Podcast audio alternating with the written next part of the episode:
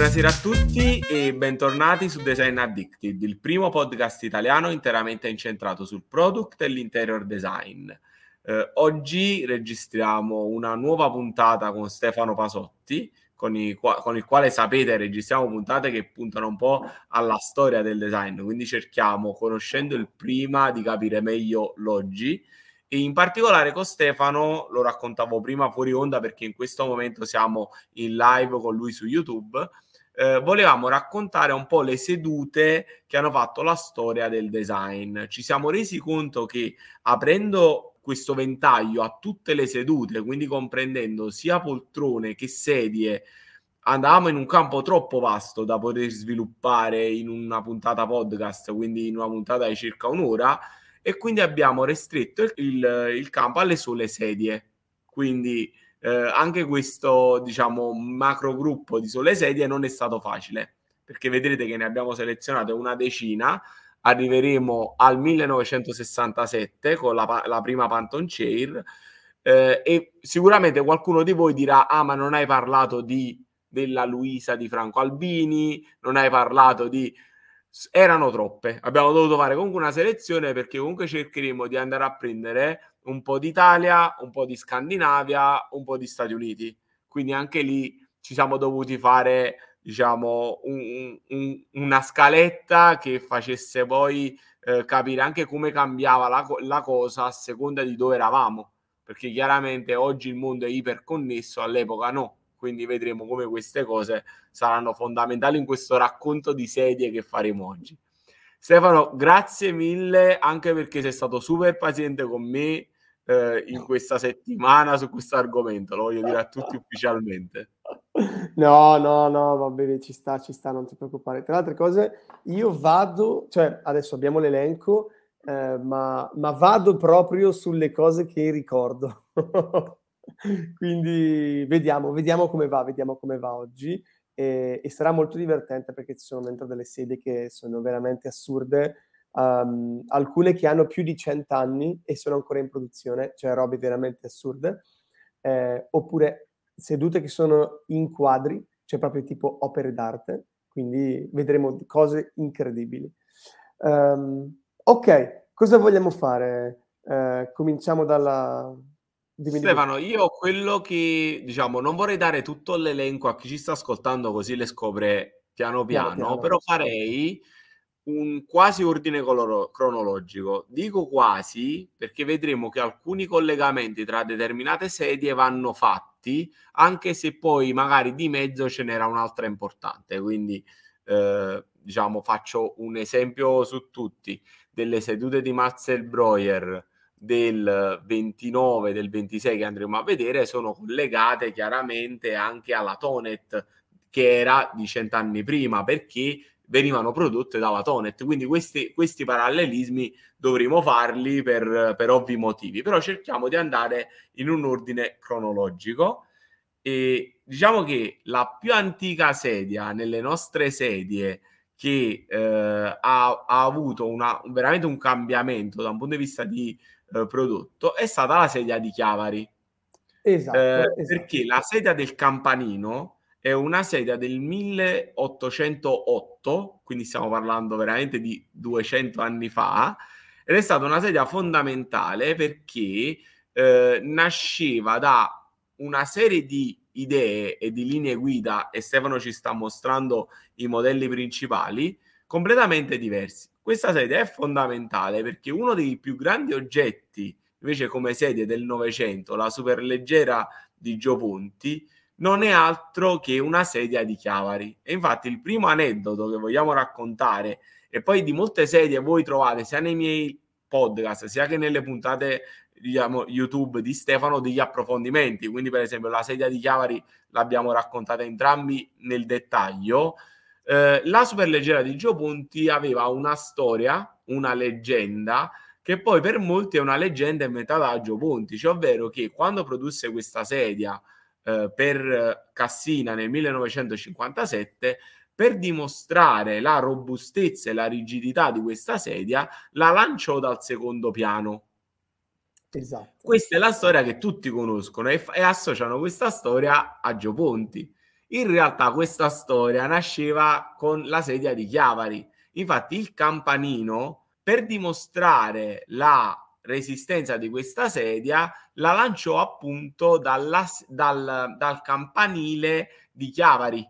Questa è la leggenda. Lanciandola dal campanile di Chiavari arrivò a terra e non si ruppe. Quindi diciamo che Gio Ponti si è un po' fregato la storia del campanino e l'ha riproposta in chiave moderna nel 1957.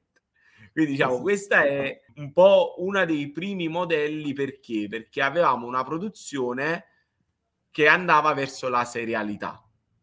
Esatto. Non so Stefano, sei d'accordo con questa? Sì, esatto. È proprio quello che cambia, cioè la serialità, quindi come trasformare un prodotto che veniva fatto da artigiani esperti, ma uno alla volta, in una produzione più complessa.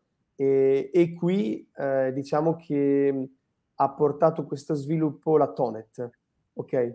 Oltre a queste sedute, ma lo sviluppo, diciamo, in questo senso era dato dalla Thonet, dalle sedute di Michael Thonet, che spesso nelle università si dice che la piegatura a vapore l'abbia inventata lui, e in realtà non è così, nel senso che se voi guardate questa seduta è fatta di pezzi di legno curvati, ok, abbastanza semplici. In realtà lui ha sviluppato al massimo questa tecnologia e è stato, diciamo, il precursore della produzione in serie, quella di Henry Ford.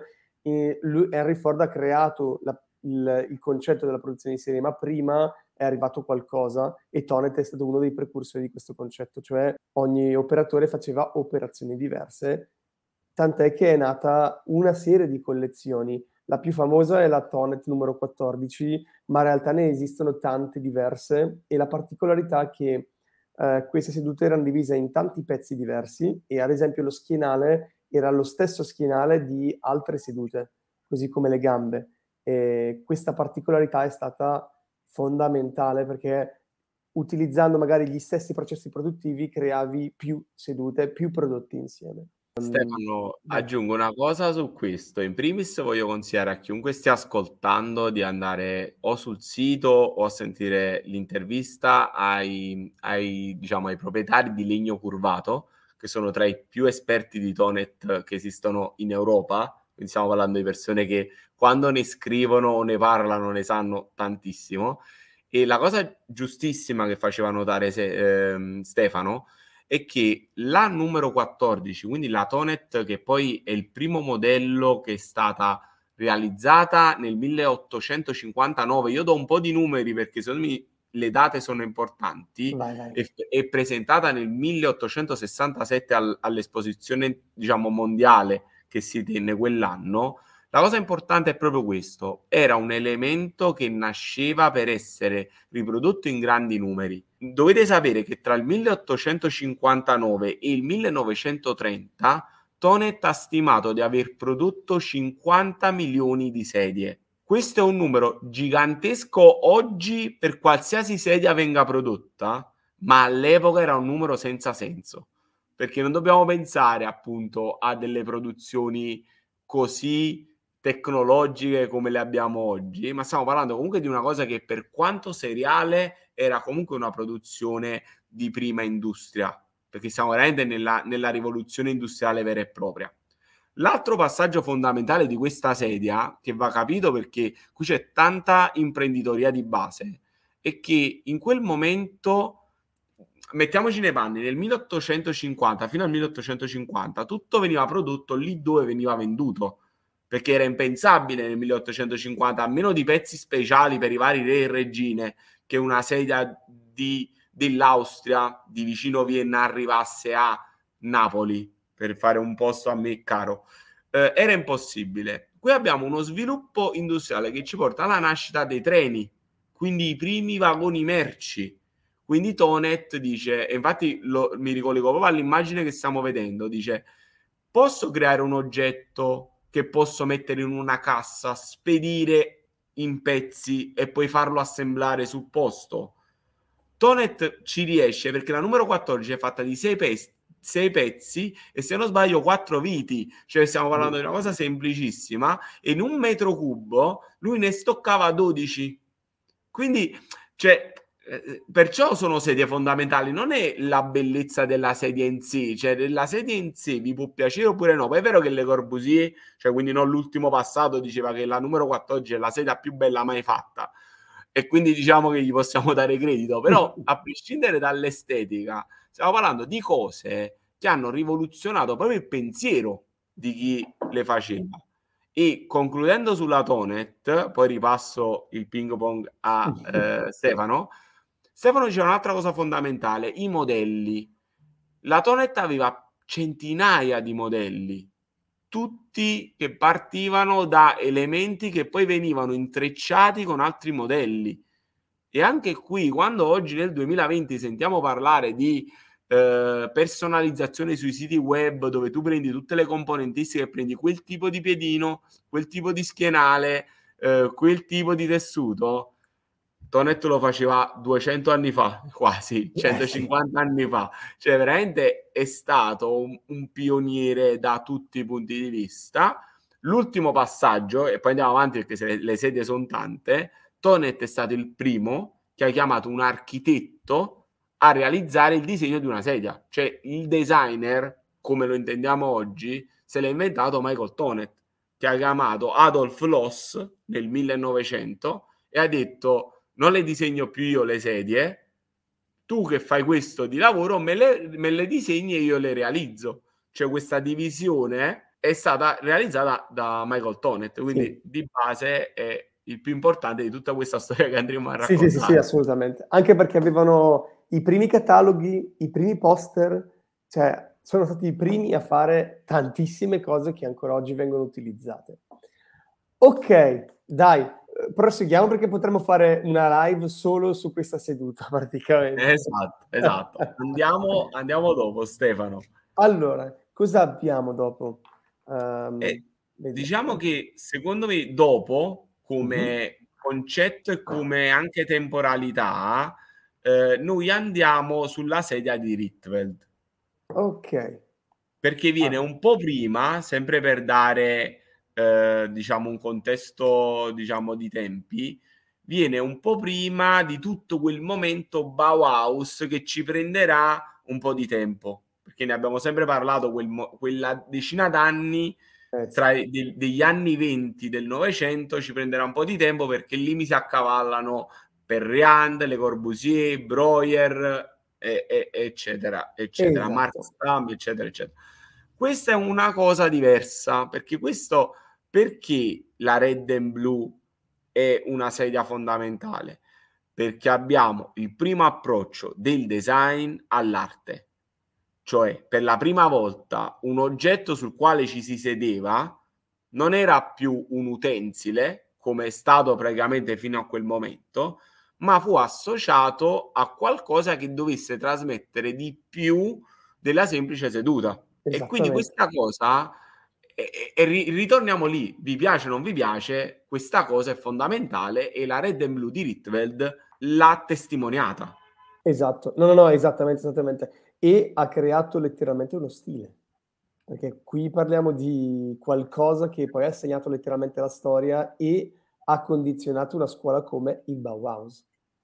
Quindi sì, perché praticamente, per chi non lo sapesse, ora diamo qualche cenno sulla Red and Blue, che è del 1918, per dare sempre gli anni. La Red and Blue non nasce colorata come la vedete, nasce di legno, ed era già un progetto che Rietveld portava in giro, perché era tutta basata sul scorporare al massimo tutti gli elementi costruttivi di una seduta. Quindi ogni elemento era indipendente.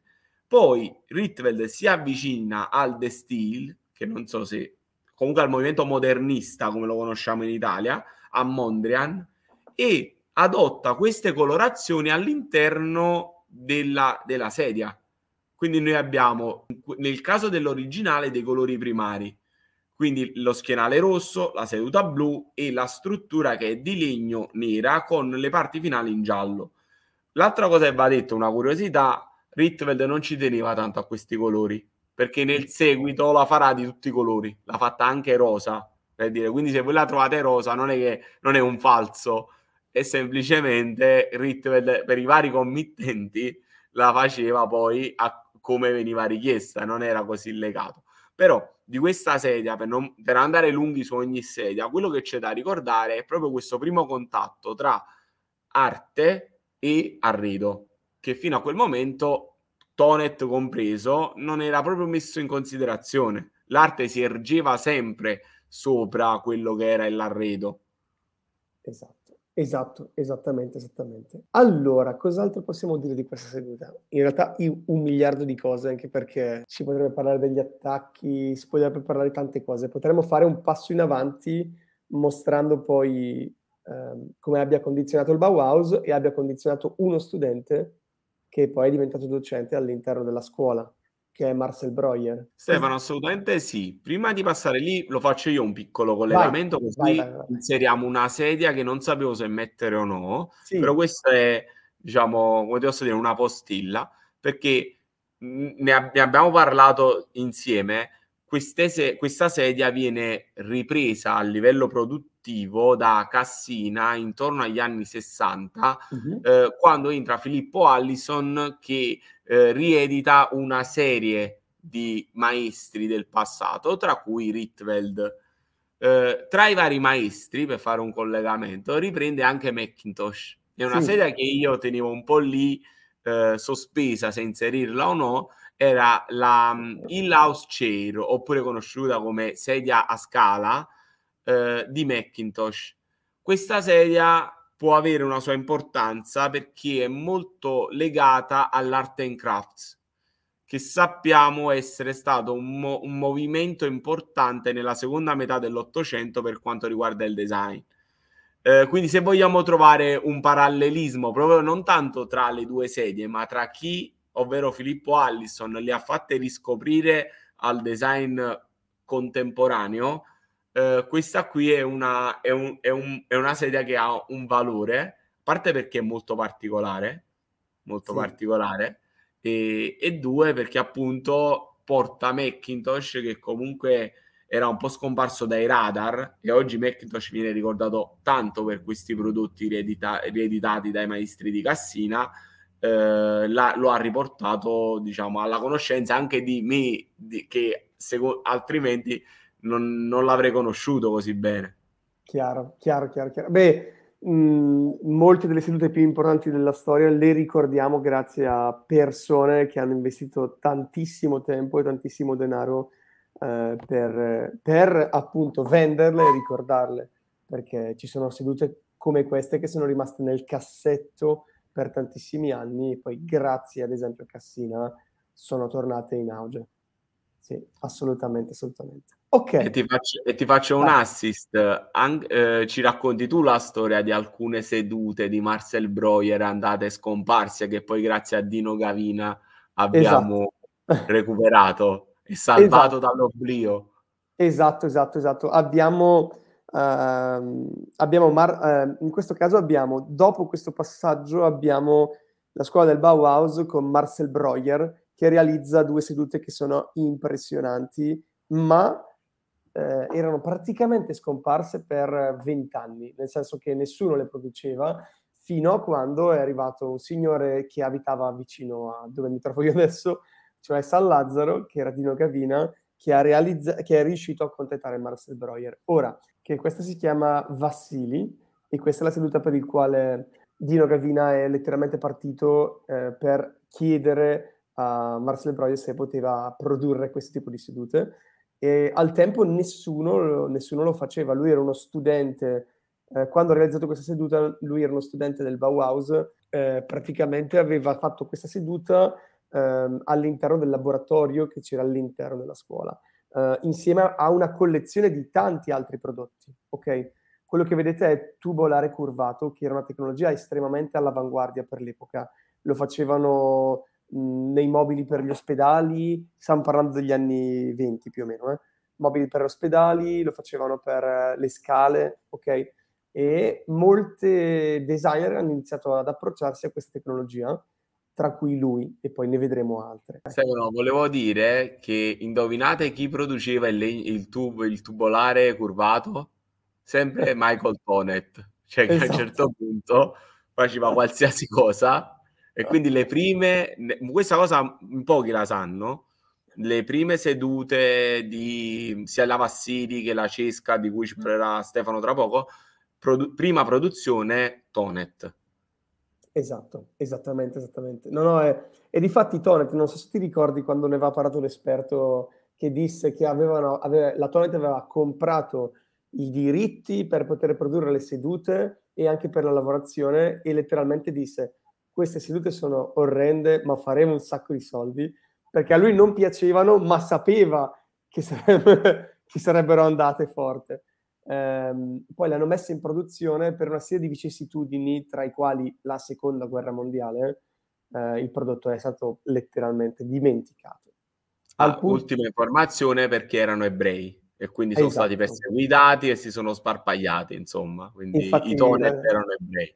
Esatto, infatti la Thonet poi si è letteralmente spaccata in tante cose diverse. Difatti ce n'è una negli Stati Uniti, ce n'è più di una in Europa, ce n'è una a Torino. Se volete andarla a trovare. Esatto. E cos'altro possiamo dire? Vabbè, di questo possiamo dire veramente l'impossibile, ma del tipo che quando Dino Gavina ha preso tutti i diritti per produrla, eccetera, la Knoll, azienda enorme di arredamento, li ha chiamato Dino Gavina e gli ha detto: ascolta, ma non è che ci vendi i diritti per produrre questa seduta? Gli ha detto di no, e la Knoll si è comprata tutta l'azienda. Così proprio, Sì, infatti ora vado a memoria, secondo me Dino Gavina l'ha avuta 8 anni, dopodiché l'ha venduta all'epoca, se non sbaglio, per $8 milioni.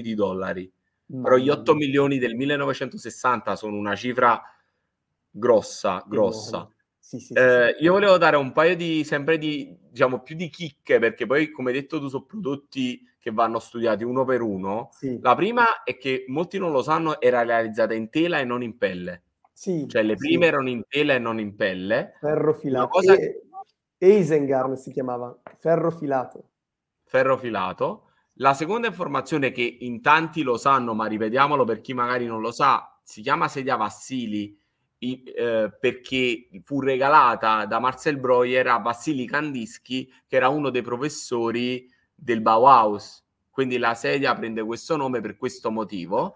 E infine diciamo che abbiamo questi nomi grazie a Dino Gavina, perché queste sedie erano sempre, diciamo, state attribuiti dei codici, mai dei nomi propri.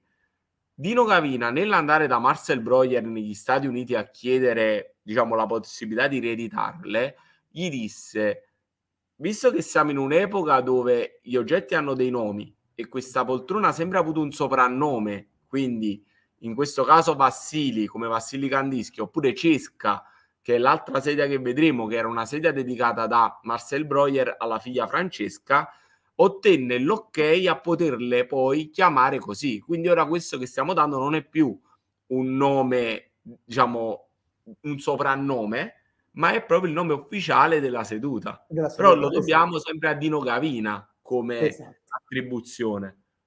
C'è sempre lui in mezzo, mamma mia.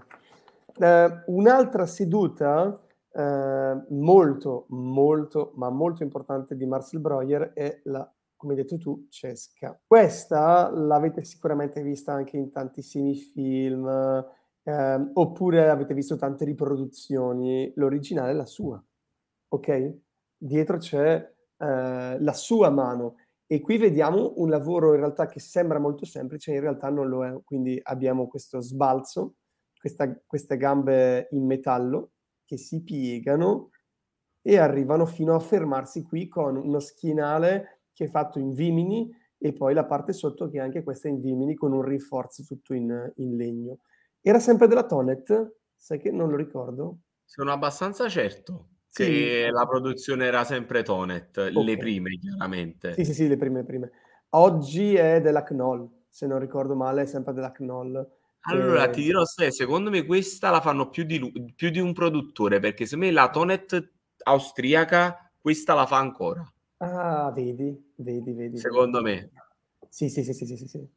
Però ci sta che Knoll ne abbia anche lei i diritti, perché anche questa cosa che chi ci ascolta sa, ma io ripeto sempre come se uno fosse qui per il primo giorno, i diritti una volta venivano divisi per aree geografiche, il mondo non era globalizzato come ora. Sì. Quindi avevi magari chi aveva i diritti per gli Stati Uniti, chi aveva per l'Europa, chi per l'Asia. Quindi, e questo è successo tanto con le Thonet. Sì, sì, sì.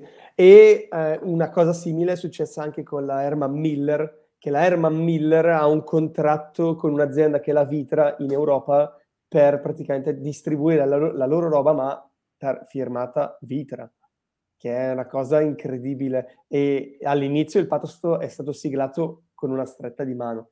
Cioè, cose... Sì, quella è pure una storia bellissima, ma è vero, Stefano, quello è l'esempio più eclatante di questa spartizione del mondo da un punto di vista commerciale. Esatto. Ok, proseguiamo. L'ultima cosa su questa, volevo dire che questa poltrona però non è il vero archetipo, perché l'archetipo vero di questa sedia è l'S33 di Mart Stam, che è la vera prima poltrona a sbalzo col tubolare d'acciaio. Ah, giusto. Che è stata fatta, perché allora, diamo i numeri e le date. La Wassily è del 1925. Sì. Questa qui che vedete, la S33 di Mart Stam è del 26, la Cesca è del 29. Ah, giusto.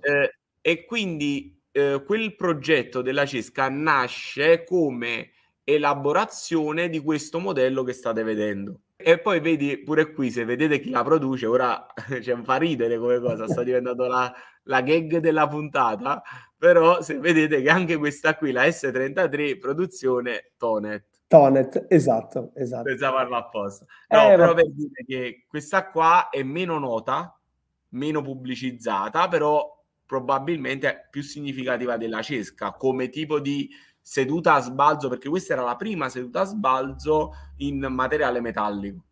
Proseguiamo. Allora, cosa abbiamo adesso? Aspetta, andando in ordine cronologico... abbiamo la parte Le Corbusier, Perriand... Esatto. Ti do un aneddoto che mi è successo questa settimana, così almeno ti faccio un collegamento. Vai. Stavo studiando una seduta particolare che si chiama seduta di poco sedile, che è un progetto del 1970 di Gio Ponti, dove Gio Ponti, nell'andare ad analizzare le posture che si possono assumere nel stare seduti, stava cercando di capire qual era la migliore seduta per stare con le gambe accavallate.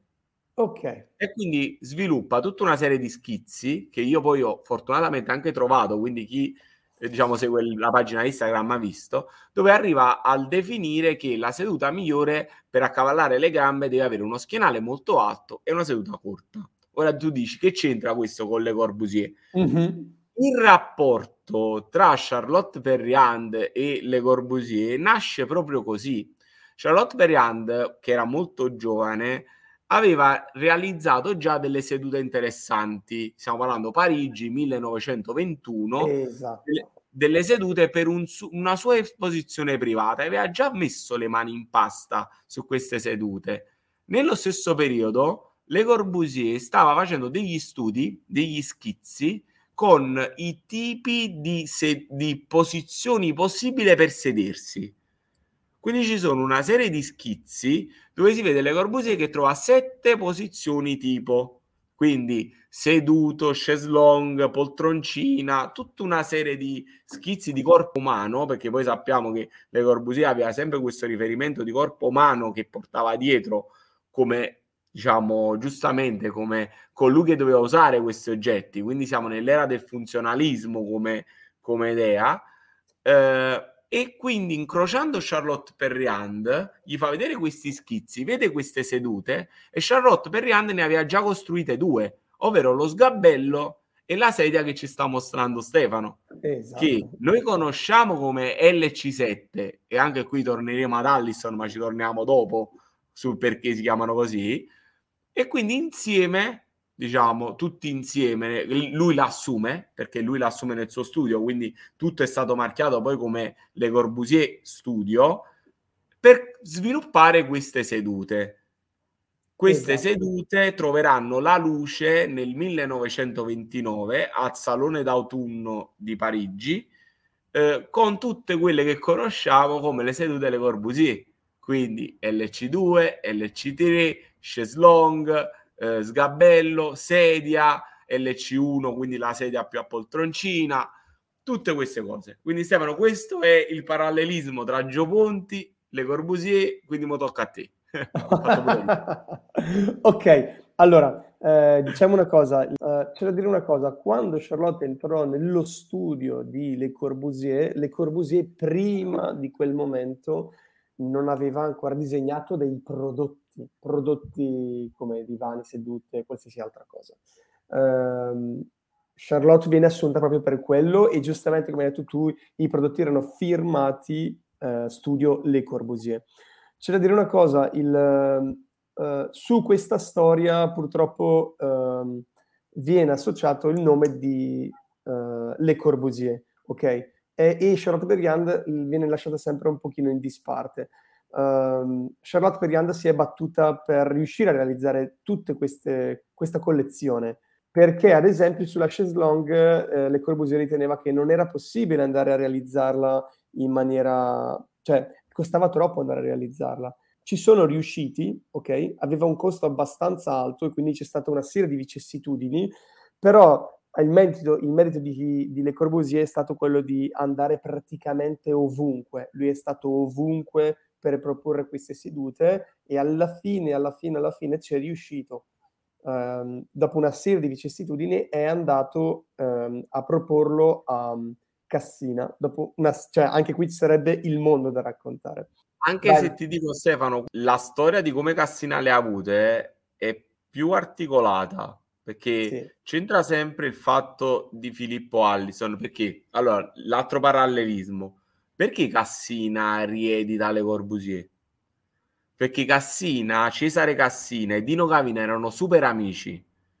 Quando Cassina vide i soldi che aveva fatto Dino Gavina con Marcel Breuer, va nell'ufficio tecnico e dice: noi chi possiamo rieditare per fare la stessa operazione commerciale?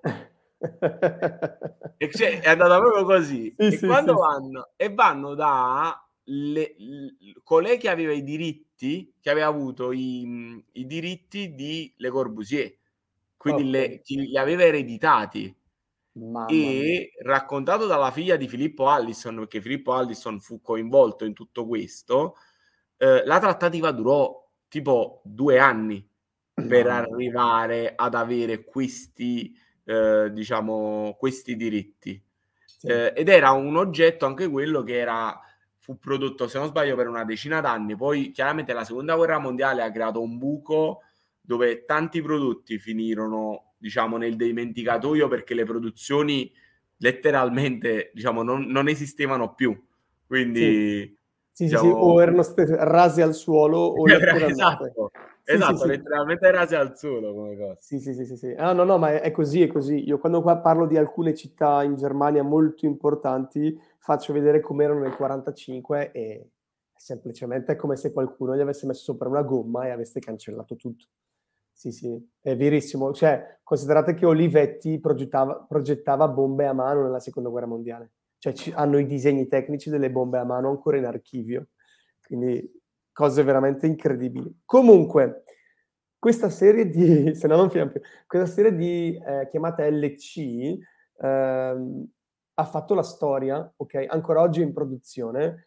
Dico la serie LC perché c'è la poltrona, c'è la seduta, c'è la chaise-longue. La chaise longue, la poltrona poi si divide in divano, che si chiama LC, la poltrona si chiama LC2, poi c'è la LC3, eccetera, eccetera, eccetera. Ci sono i tavoli. Erano partiti, avevano realizzato in pratica gli arredi per una villa e poi, come avevi detto tu, l'avevano esposti a Parigi, al Salone d'autunno. Questi hanno sicuramente fatto la storia, questi prodotti hanno certamente fatto la storia e riprendono una tecnologia che all'epoca era assolutamente all'avanguardia, ok? È come se oggi facessimo una seduta che proviene dall'intelligenza artificiale. quindi cose che magari vedremo con le sedute, quelle moderne. Stefano, un'altra cosa da aggiungere sono le dimensioni di queste sedie, perché sono molto piccole, diciamo, come idea, ma questo nasce dal fatto, ed è diciamo un riscontro abbastanza oggettivo, che la popolazione mondiale negli ultimi anni è aumentata più di 10 centimetri, del 30% rispetto a quanto era alta all'inizio Novecento. Quindi se uno vede la realizzazione di queste poltrone e queste sedie, le trova piccole oggettivamente, perché eravamo proprio come esseri umani più piccoli. All'epoca. È vero. No, è vero, assolutamente sì. Ah beh, ci sono prodotti, se non ricordo c'era la seduta per bambini di Marco Zanuso e Richard Sapper, che l'hanno tolta dalla produzione perché effettivamente le dimensioni dei bambini erano completamente cambiate da quando le avevano progettate. No, ma infatti alcune di queste sedute oggi esistono in una versione XL, che in realtà è una versione normale delle poltrone di oggi, soltanto che nella versione originale erano molto molto piccole. Sì. È un po' l'evoluzione e il benessere, letteralmente il benessere delle persone. Sembra una parentesi giocosa, però in realtà rientra proprio in quello che il product design deve essere e deve fare, cioè deve essere compatibile al tempo in cui si sviluppa. Esatto. Quindi se tu hai, diciamo, l'ergonomia umana che ti porta ad avere determinate proporzioni, ti adatti a quelle proporzioni. Quindi un oggetto che oramai ha 100 anni, perché questa sedia è del 1921, questa che stiamo vedendo, e quindi oggi nel 2021 compie 100 anni, è normale che le condizioni a contorno siano abbastanza differenti. Cosa facciamo adesso? Però lo chiedo a me, io ho la scaletta, quindi vado con la scaletta, perché vai con la scaletta. Il salto in avanti si fa dopo la seconda guerra mondiale. Ok. Quindi abbiamo un altro momento di fervido, diciamo, per il design, che è tra il 1948 e 1957. Esatto. Dove abbiamo, tra virgolette, tre macro aree. Mm-hmm. La parte americana, con gli Eames e i Saarinen, la parte scandinava, Arnjacobsen, esatto. Qua sugli scandinavi, ragazzi, perdonatemi, però mi vado sempre in confusione con Arne Jacobsen, tutta la parte della produzione Fritz Hansen, tutto il design scandinavo che comincia a prendere un valore europeo prima e mondiale poi, partendo da ovviamente Alvar Aalto, che è stato il precursore di tutto questo movimento, e poi abbiamo gli italiani che appunto diventano industria, diventano il design mondiale a tutti gli effetti, con delle cose che già abbiamo chiacchierato. Quindi in questa seconda parte finale, perché già siamo a 45 minuti di registrazione, mi focalizzerei un attimo più atto sugli americani e un pelo sugli scandinavi, diciamo, perché gli italiani, diciamo, un po' di... essendo una puntata un po' anche confusionaria, e mi dispiace per questo, dobbiamo un po' passare di palo in frasca, come si suol dire. Ah sì, più che altro, esatto, perché ci sarebbe veramente, di ognuno di questi prodotti che trattiamo, ci sarebbe il mondo, cioè veramente una puntata solo su una seduta o cose del genere, quindi cioè, è veramente così. Allora, andiamo negli Stati Uniti e parliamo di Charles e Ray Eames, che sono i miei preferiti in assoluto. Cosa c'è da dire? Loro hanno progettato una collezione partendo prima dalla vetroresina, dopodiché andando verso la plastica, ok? Plastica più o meno come la conosciamo oggi. Cosa è stata la cosa rivoluzionaria? Sono innanzitutto le forme. Questo genere di forma così semplice, dopodiché se voi guardate qualsiasi azienda, queste sono prodotte da Herman Miller e in Europa da Vitra. Qualsiasi azienda che conosciate e che ha prodotto sedute ha cose simili, ok? Almeno la parte alta c'è qualcosa di simile al 100%. Qual è la cosa che ha reso il lavoro di Charles Eames rivoluzionario? Oltre alla tecnologia, perché loro hanno utilizzato il legno multistrato all'inizio per fare i loro prodotti, ma poi sono passati alle materie plastiche. Se voi guardate questa serie di prodotti, vedrete che c'è, ad esempio, questa è una seduta in plastica con le gambe in legno e la parte in metallo. Questa è la stessa, identica, cambia solo il colore e le gambe sono diverse, ok? E andando avanti c'è la versione senza i braccioli, con le stesse gambe, senza i braccioli con gambe differenti, eccetera, eccetera, eccetera.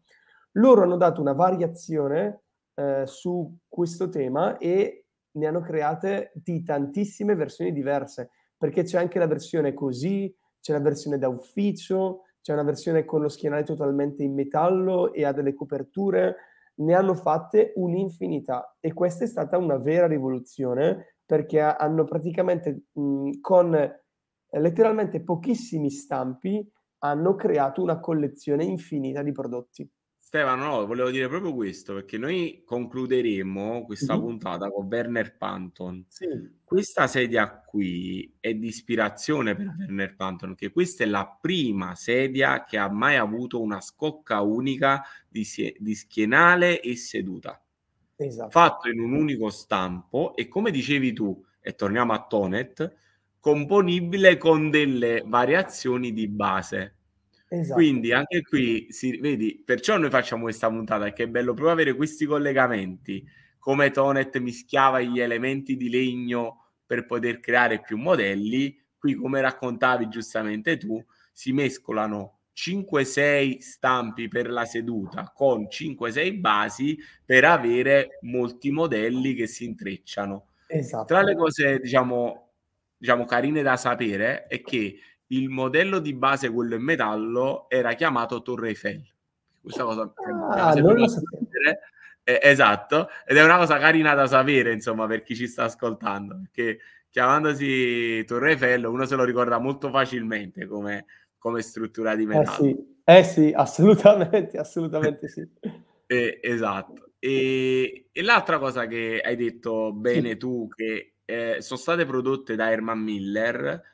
E l'altra cosa importante, loro erano molto amici dei Saarinen, cioè, perché entrambi erano delle coppie. Sia, esatto. Io parlo di Saarinen, i Rims, anche gli Eames, anche se chi mi conosce sa che io preferirei dire i cognomi delle mogli, per un fatto di dare, onestà intellettuale. Però all'epoca viviamo in un altro tempo, quindi se io parlassi di Ray Kaiser, nessuno saprebbe di chi sto parlando. Se dico Ray Eames, tutti lo sanno, quindi in questo caso specifico è giusto, secondo me, andare avanti con questa, con questo nome di coppia, anche perché hanno sviluppato tutto insieme. Sì. L'altra cosa da dire, che è un'altra storia carina, arrivando alla Tulip, che secondo me è l'altro oggetto di scuola americana che ha fatto la differenza, perché i Saarinen vogliono sviluppare materialmente la prima sedia e tavola a piedistallo, quindi senza le 4 gambe. Ecco, sì, perché questa sedia è importantissima, perché prima non ce n'erano di fatte così, o almeno non c'erano di design industriale. Poi se nel 1800 uno ne ha realizzata una, non vale come tipo. Però questo è il primo prodotto industriale che ha questa forma. Ora, questa è la storia divertente, che è l'aneddoto. Poi dopo la sedia ve la studiate con calma sui libri, perché, ve lo ripetiamo, questi podcast e questi video non sostituiscono l'istruzione che dovete avere. Questa sedia venivano realizzati dei prototipi in scala molto piccoli, perché Saarinen era anche scultore, quindi andava proprio a scolpire delle piccole sedioline, e poi, per vedere le dimensioni e le proporzioni, le usava nella casa delle bambole della figlia, per vedere se in proporzione al tavolo come ci stavano. E quando producevano i primi prototipi reali, per vedere se reggevano, se gli sforzi poi dopo di utilizzo potevano dare problemi, le portavano a casa ed invitavano gli amici a cena. No, per vedere, sì, lo facevano sempre, perché chiaramente la sollecitazione all'epoca non è che c'erano le tecnologie di ora per fare gli stress test, le portavano proprio a casa e facevano la cena su tavolo e sedie Tulip di prototipo con gli amici per vedere se succedeva, se cadeva il tavolo, se si spaccava una sedia. Geniale. Per chi ci sta ascoltando e per chi sta vedendo, se guardate la Tulip, c'è la versione con le braccioli e c'è la versione senza braccioli, che sostanzialmente è come quella di Charles Eames. Non è un caso, ok? Perché Charles Eames e Eero Saarinen si erano conosciuti in università e avevano partecipato tutti insieme anche a Henry Bertoia, a un concorso del MoMA, e avevano portato una seduta che era molto simile a entrambe, solo che era rivestita, ok? Tra altre cose, piccolo aneddoto, erano insieme tutti all'università, ma Eero Saarinen e Ray Kaiser erano studenti e Charles Eames era il professore. Charles Eames era il professore, di Ray Kaiser, se no vado in confusione. Ok. Quindi il più classico cliché del professore che si fidanza con l'alunno. Ed era sposato. Questo me l'ha detto il nipote di Charles Eames. Era sposato quando si sono conosciuti. Quindi immagina... Momento gossip. Sì, esatto. Però immaginati... Non deve essere stato un bel pomeriggio per la moglie precedente di Charles Eames. Esatto. Poi, invece la cosa che volevo dire è che anche la Plastic Chair, perché... quella viene definita Plastic Chair, quella di Charles Eames, nacque per un concorso del MoMA, ed era un concorso, votato a creare una seduta economica. Ora il nome in inglese intero non me lo ricordo, e loro arrivarono secondi, giusto per dare sempre degli aneddoti, non hanno vinto. Quella che è la sedia forse più venduta della storia, non ha vinto il concorso, è arrivata seconda. Quindi se voi state facendo un concorso e non lo vincete... potrebbe non essere un problema. Esatto. Aspetta.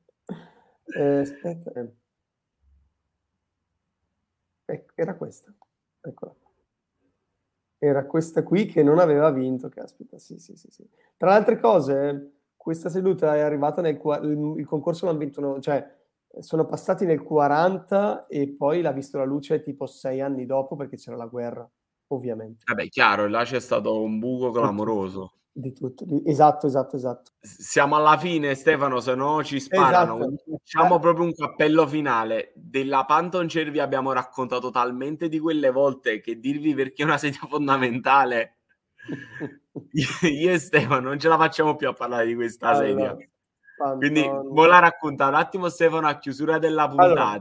Io vi dico, prima di arrivare alla Panton Chair, che in Scandinavia si stavano muovendo comunque bene, soprattutto per quello che era l'impiallacciatura del legno, che è una cosa che è tipica loro, brevettata da Alvar Aalto e poi continuata a studiare da Eames, ma Alvar Aalto è quello che ha proprio i primi studi sulla impiallacciatura del legno. E abbiamo degli oggetti fondamentali, tipo l'Handchair di Arne Jacobsen. Esatto. Che è una sedia del 1952 ed oggi è prodotta da Fritz Hansen. Su questa sedia, se la vedete, l'ho collegata e l'ho messa nell'elenco che ho dato a Stefano, perché richiama un po' la Plastic Chair, ha delle influenze, perché le gambe sono in metallo o in plastica all'inizio, e aveva sempre questa idea della scocca unica, fatta con l'impiallacciatura e non fatta con la plastica, ma perché a quelle latitudini l'impiallacciatura di legno era più semplice da poter ottenere che lo stampo di plastica. Quindi comunque nasce come una sedia di grande utilizzo. Infatti la prima volta ne furono fatte 300, se non sbaglio, per un auditorium. Quindi nacque comunque legata, lo diciamo sempre, lo ripetiamo, questi progetti spesso, quasi sempre, nascevano per dei progetti specifici e poi dopo le produzioni, quando sono diventate solide, le hanno cominciate a vendere come prodotti di massa. Questo nasce un po' per tutti gli oggetti di cui abbiamo parlato.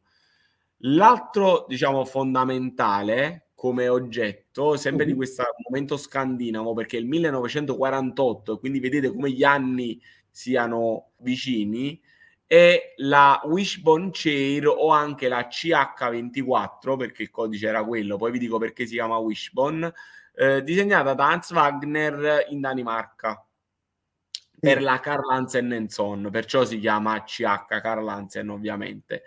Questa sedia è fondamentale perché qui ritroviamo tutta la curvatura del legno alla scandinava ed è una cosa che ci ritroveremo nei 50 anni dopo sempre.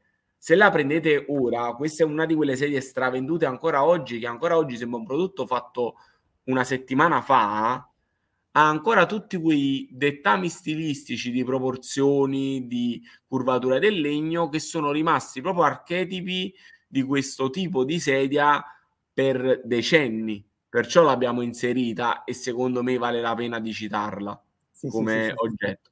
L'ultima curiosità, per dare una curiosità anche su questa sedia, si chiama Wishbone Chair perché lo schienale ha una specie di V di legno che sembra biforcarsi, che richiama l'osso dei volatili che hanno praticamente sotto il becco, che diciamo proprio in antichità veniva detto l'osso della fortuna, che veniva utilizzata anche per fare i sortileggi, queste cose qua. Quindi richiamando quella forma la sedia si chiama Wishbone Chair, proprio richiamando il wishbone, che è questo osso qui. Ah, pensa a te, no, non lo sapevo proprio.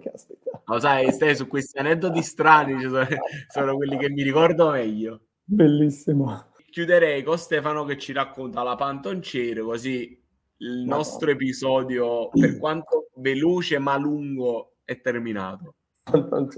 Allora, la Panton Chair, vabbè, ne abbiamo straparlato. La Panton Chair è... in realtà io pensavo che fosse la prima in assoluto realizzata con un unico stampo. In realtà ho scoperto da poco che forse è la seconda. L'azienda che è la Vitra, solo Vitra, non Herman Miller, ha impiegato 7 anni per realizzarla. È del 67. È uscita o nel 67 o nel 68, ma l'idea è partita. La Vitra è partita a lavorarci nel 61 e l'idea di Panton era ancora più antica. È stata una follia, è stato fatto in vetroresina, sono stati fatti delle modifiche nella curva dove appoggiamo le gambe perché era troppo complicato, nel senso c'era il rischio di farla rompersi, e nel 1998 l'hanno realizzata esattamente come nel disegno di Werner Panton e ancora oggi è esattamente come l'ha immaginata Panton. È stato un delirio totale, ma parliamo degli anni 60 come un periodo di corsa verso chi realizzava la prima seduta nella storia fatta con un unico stampo, perché ci sono anche altre sedute dello stesso periodo realizzate in plastica, tipo fatte da Gio Colombo, da Marco Zanuso, da Vico Magistretti, ma nessuna di queste era realizzata da un unico stampo. Dopo l'arrivo di questa seduta, altre hanno cominciato a produrre sedute realizzate con un unico stampo. Ma questa è stata la prima e mezzo, diciamo. Quello che dicevi è una storia che anche a me ha colpito, perché in realtà è una cosa sulla quale ancora non ne ho certezza, perché Steen Ostergaard ha realizzato la 290 Chair nel 1966. Ora, il grande dubbio qual è? Tecnicamente è uscita un anno prima, ma poiché la Panton Chair ci ha messo 7 anni ad uscire, tecnicamente hanno cominciato a farla nel 60. Esatto. Quindi diciamo che se vogliamo guardare la data di produzione, la 290 Chair è uscita un anno prima e quindi a Ostergaard nessuno gli potrà togliere il primato. Poi possiamo discutere il fatto che Panton ci abbia messo tanti anni per fargli vedere la luce, quindi magari qualcuno questo schizzo, queste soluzioni... Non voglio dire che ha copiato, però può darsi che alcune cose erano trapelate e magari dei prototipi, noi non siamo nati in quegli anni, se non lo sapremmo, magari ne era stata già mostrata un prototipo nel 62, sono soluzioni che piano piano raccoglieremo e quando avremo qualche informazione in più la renderemo nota. No, infatti, quella è una storia veramente da analizzare. Non ricordo chi la produce quella sedia lì. Quella lì la produce un'azienda che non la fa più, quella sedia non si fa più, si chiama Cado. Se tu cerchi 290 Chair Cado, esce una sedia molto simile alla Panton Chair. Credo che oggi non sia in produzione, quindi è un po' morta lì. Però conoscendo questi tempi, che sono tempi di riedizioni di qualsiasi cosa, non mi stupirei che in 1 o 2 anni ce la ritroviamo in pompa magna, con tutta la pubblicità che dice la prima seduta mai realizzata in un unico stampo. Può essere. Cioè, anche tu abbiamo visto cose che voi umani... Diamoci un merito, Stefano, l'avevamo detto che avrebbero rieditato il Soriana l'anno scorso, L'abbiamo detto. Cioè, ci sono delle puntate o podcast o YouTube dove potete sentire che era nell'area che sarebbe tornato. È vero. Tante cose, i podcast e i video su YouTube hanno la data certa ed è immodificabile. Quindi quando qualcuno posiziona qualcosa lì sopra è immodificabile e nessuno ti potrà dire no, ma sono arrivato prima. Abbiamo la prova certa. Quindi sì. Stefano, grazie mille, io mi fermerei qua per il podcast, perché come detto le sedute importanti ci sono anche dopo il 67, però avete visto come è stato faticoso cercare di dare un ordine fino a questo momento qui, quindi spero vi sia piaciuta e poi consiglio a tutti è che ognuno di questi oggetti ha dei riferimenti o di puntata podcast o di video nell'archivio mio e di Stefano, quindi potete poi approfondire singolarmente, diciamo, ogni prodotto. Stefano, grazie mille sempre dell'ospitalità, diciamo, telematica. A te. Ciao ragazzi.